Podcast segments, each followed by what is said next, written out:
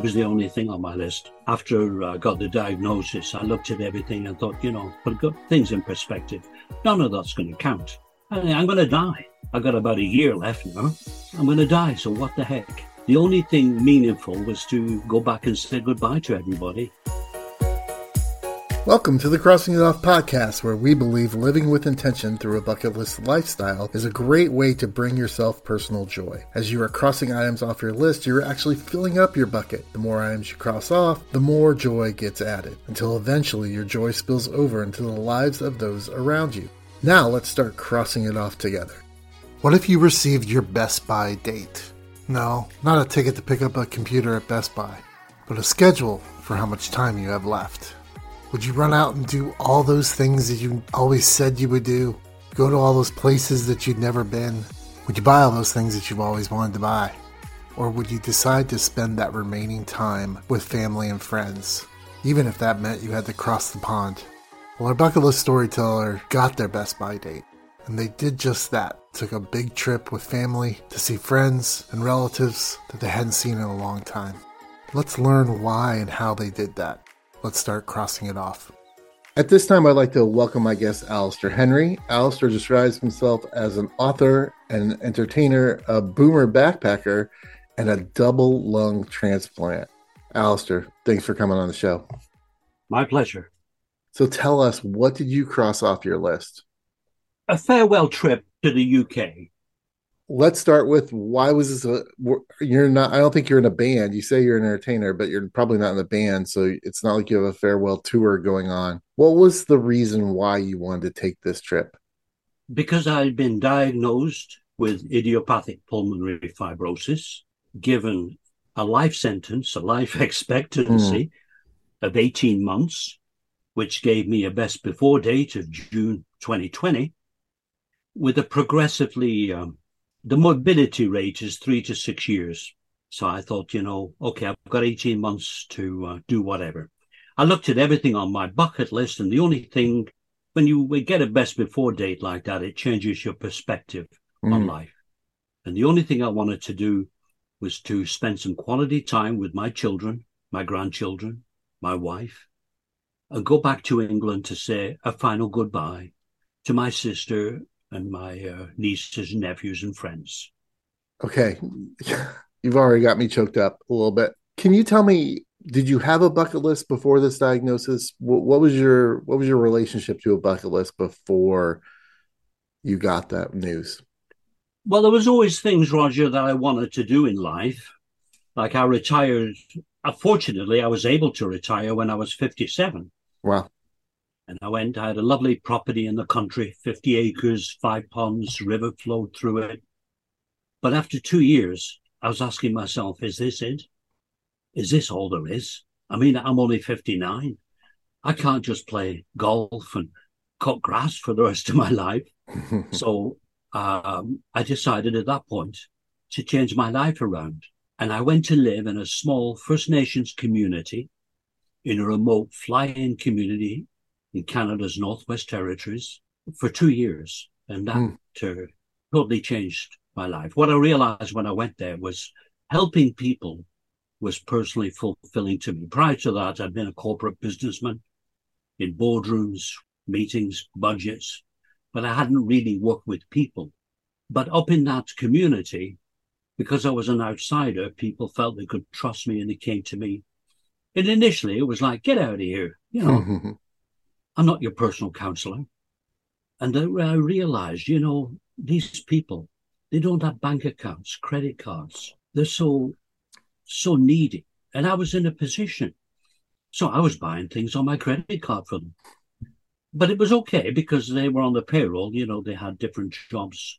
Uh, they were either on the fire crew or doing the ice road, things like that.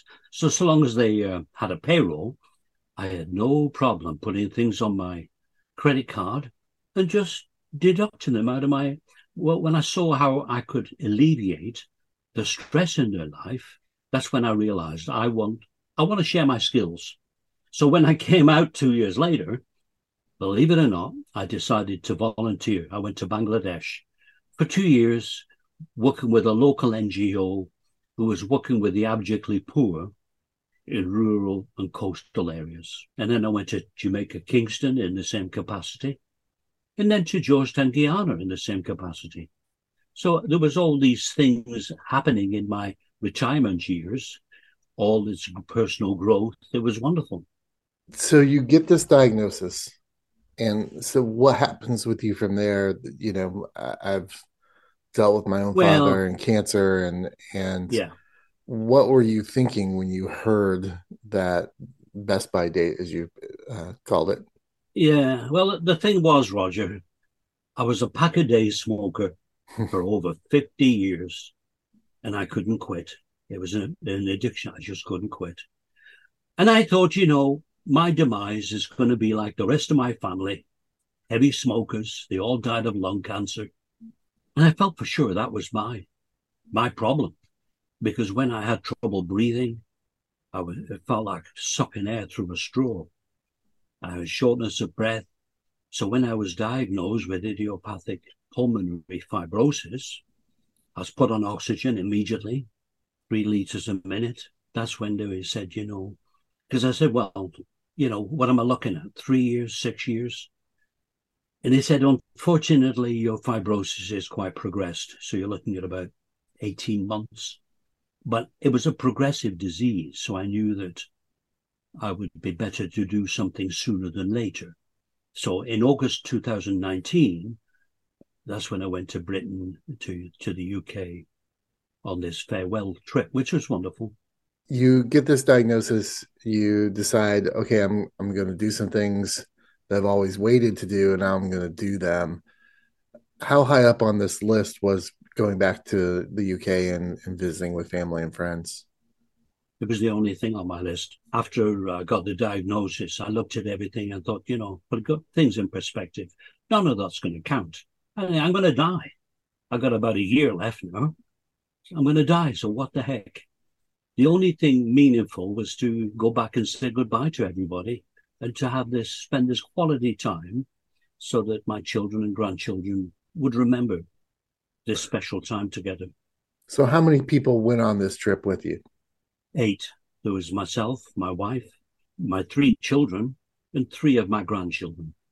Wow. And how did you go about deciding where you were going to go once you got to the UK? Obviously, once you said you want to see your sister and some other friends, but were there other things that you wanted to include in that to to experience one last time? Were, what were some of those things? No, I picked a hotel out in Manchester, England. It was a bit challenging because I had to arrange for a company in England to go and put some oxygen equipment in my bedroom. And uh, my nieces and nephews came in to Manchester to see me. So one came from France, a couple came up from London, one came from Kent. So there was about 20 there. And we all went to a big restaurant on a Saturday afternoon and then had a great big reunion. And then, uh, so we stayed there for a week. And uh, other people, my friends, came to see me at the hotel. And then we flew down to Guernsey, the Channel Islands, mm-hmm. because uh, my mother and father were from there, and I had relatives there. So was it was this the first time that your grandchildren or children had been to London? Yes. Yeah, it's kind of a twofold trip then, right? It's one, it's being with their grandfather or father and the, you know saying goodbye to folks. Yeah. But at the same time, it's some of this is new for them as well. Well, it was a final thing. Uh, when when two of my grandchildren was 10 and 12, I retired early, as I said. I decided to go backpacking with them. So uh, Keeper was 14. No, Keeper was 12. Madigan was 10. And I just took the two of them and we backpacked through Germany, France, Italy, and Greece. that was wonderful. No reservations. We just, we just went with the flow. Wow when I got back, Roger, like it's about September, October, November, right? Uh, I'm aware that my fibrosis is uh, progressing because I need more and more oxygen. I got to go from three liters to five liters. A woman came to the house once a month and uh, she authorized the increase because uh, the fibrosis is uh, was causing my lungs to uh, be less and less effective. So it was about Christmas, and I realized uh, as I was coming up, you know, this is the period of lasts for me in life. Mm. Last birthdays, last anniversary, last Christmas, last New Year. And I was okay with that because um, my sort of Buddhist philosophy was to unconditionally accept everything uh, what there was. I mean, I'd had a good life and I realized everybody's going to die. We all have a best before date. Nobody wants to think about it, but they do. And I was fortunate that uh, I had this opportunity, if you like, to consider things before my passing. Mm. Uh, and I was okay with that. But my children weren't. Mm. They weren't Buddhist. They said, Dad, you need a lung transplant. I said, What? I said, Man, not at my age. I'm 75. Mm. Here at the Crossing It Off podcast, we are passionate about inspiring you in your bucket list lifestyle and empowering you to live out your list. We offer many resources to assist you in your bucket list journey, such as web resources in the show notes, bucket list mentoring services, my book Live Out Your Lists, a private Facebook group for you to share your bucket list success stories with others, and more. All of these can be found at crossingitoffpodcast.com. Find the resource that fits your need so that you can live out your list. Now back to the show. They don't do lung transplants at my age. They said, come on, you've got to check it out, Dad. So I did. And believe it or not, I went on the transplant wait list in June 2020. And September 4th, I went in and had my double lung transplant. And here I am two and a half years later, eh? Wow so the trip that is amazing to me because you get this diagnosis saying okay i'm you're you're going to expire and then you get more time. Was there anything about the trip that kind of moved you in a direction of saying okay i'll go through this transplant no. No uh, as far as i was concerned that was final. Mm. and as i say it came up to october november december and uh, i was aware. I only have six months so when a birthday came, I realized, you know, this is my last Christmas. And I was so appreciative of it and uh, never gave it a thought about an organ transplant. And actually, my doctor didn't even suggest it mm-hmm. to me. So had it not been for the children uh, saying, you know, and I, I said, well, no, I said, you know, it's it's so it's such an invasive surgery. Yeah. I said, man, I'll probably die on the operating table. And they said, well, you're going to die anyway, Dad. So what the heck? And that turned my thinking around. I thought, well, I'll check it out. And I did. And you know, the thing, Roger, was other than the fibrosis, I was in really good shape. Mm-hmm. I did. I wasn't diabetic, didn't have any high blood cholesterol. If I had these pre-existing conditions, I probably would not have qualified uh, as a as a transplant patient. Let's go back to the trip just a little bit.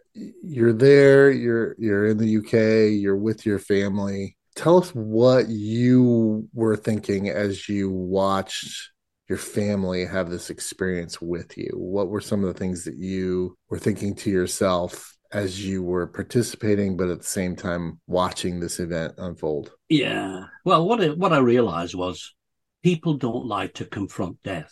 Mm. They don't even think about it.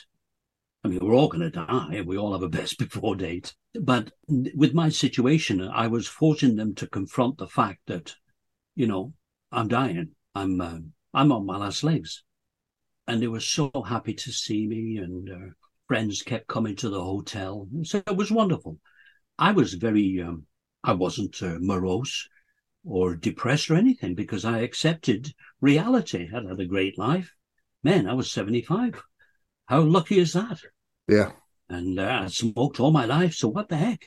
And uh, so I think my uh, my joyfulness uh, made them happy to mm. see me.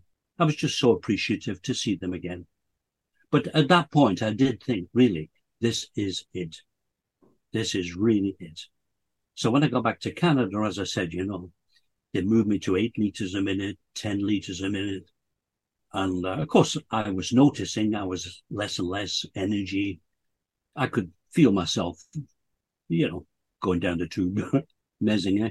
So if if somebody came to you and said, I am, you know, I've got a similar situation and I have finally gotten my best before date, what would you tell them about living out that time period? Well, it would be too, it was a very personal decision. decision. Everybody's different. Mm-hmm. I mean, some people would take off and maybe go to see Mickey at uh, Disney World. Mm-hmm. But uh, no, for me, that's all. I, that's all I wanted to do, and I was quite content that I'd seen everybody. Um, there was one other thing, Roger. I was writing. I'm an author. Mm-hmm. I started a book in 2016, uh, historical fiction novel, and um, I stopped writing. I'd done about 60,000 words, and I stopped writing because I thought, you know, I don't have time to finish writing and publish it. So what's the point? So I stopped. I wrapped the book up and uh, I called it The Learning of Billy Hayes. I had 50 copies printed and uh, I gave them to the people in England or whatever as a legacy gift for them to remember me by that I was an author. Well, with this gift of life, uh, after their surgery, I was able to finish my book. So I was able to complete it in, in a way that uh, I wanted to. I renamed it The Soldier and the Orphan. I put it up on Amazon. I narrated it, which is amazing because two years earlier I could hardly breathe. I narrated it and it's an audio book on Audible. Wonderful, eh? And now I'm doing podcasts. It's awesome. So, Alastair, what's something, is there something? Yeah, it sounds like this trip was the culmination of everything that you wanted um, as far as, you know, saying goodbye and doing those kind of things and reliving some of those places and people relationships. Is there anything else? You said it was the one thing on your bucket list. Did you add more to that, or is or are you good? No, I um, believe it or not, I've started a new career. I'm uh, seven, 78. I'm a narrator. I'm a podcast guest. I'm a voiceover artist because apparently there is a demand for senior male voices with British accents. There you go. So, wow, how wonderful life is. Yeah, that's amazing. Uh, Alastair, I, I, greatly appreciate you coming on the show and being here and being vulnerable and telling about your story. I'm um, thankful that you, uh, as I'm sure your children are, that you got the transplant so you could be here today with us. Um, where can folks find you on the internet if they wanted to learn more about you and your story and possibly get engaged with your books? I have a website and it's alastairhenry.com. Just www.alastairhenry.com. And the thing, Roger, I hope that um, to your listeners, I'm a little inspirational and that uh, when you get bad news, uh, you really just have to accept it and uh, don't get depressed and you just accept it and realize it's just part of life. We're born, we die. We all have a best before date. And that was a realization that I never had because I never thought about my best before date before I had it. But man, it does change your whole perspective. And what I realized was what is important is family and friends. When the smoke blows away, nothing else matters. So there you have it. Yeah, that's for sure. I always uh, find it interesting that the bucket list movie that came out in 2007, they go on all these amazing trips and these amazing journeys, but at the end of the the movie, the sorry for the spoilers, but you know, family is really the item that they found most important on their bucket list to reconcile those relationships and spend time with them. So I appreciate you coming on and telling your story and reminding us of that, that family and people can be some of the most valuable that we put on our bucket list. So thank you, Alastair, for being here. Thank you, Roger.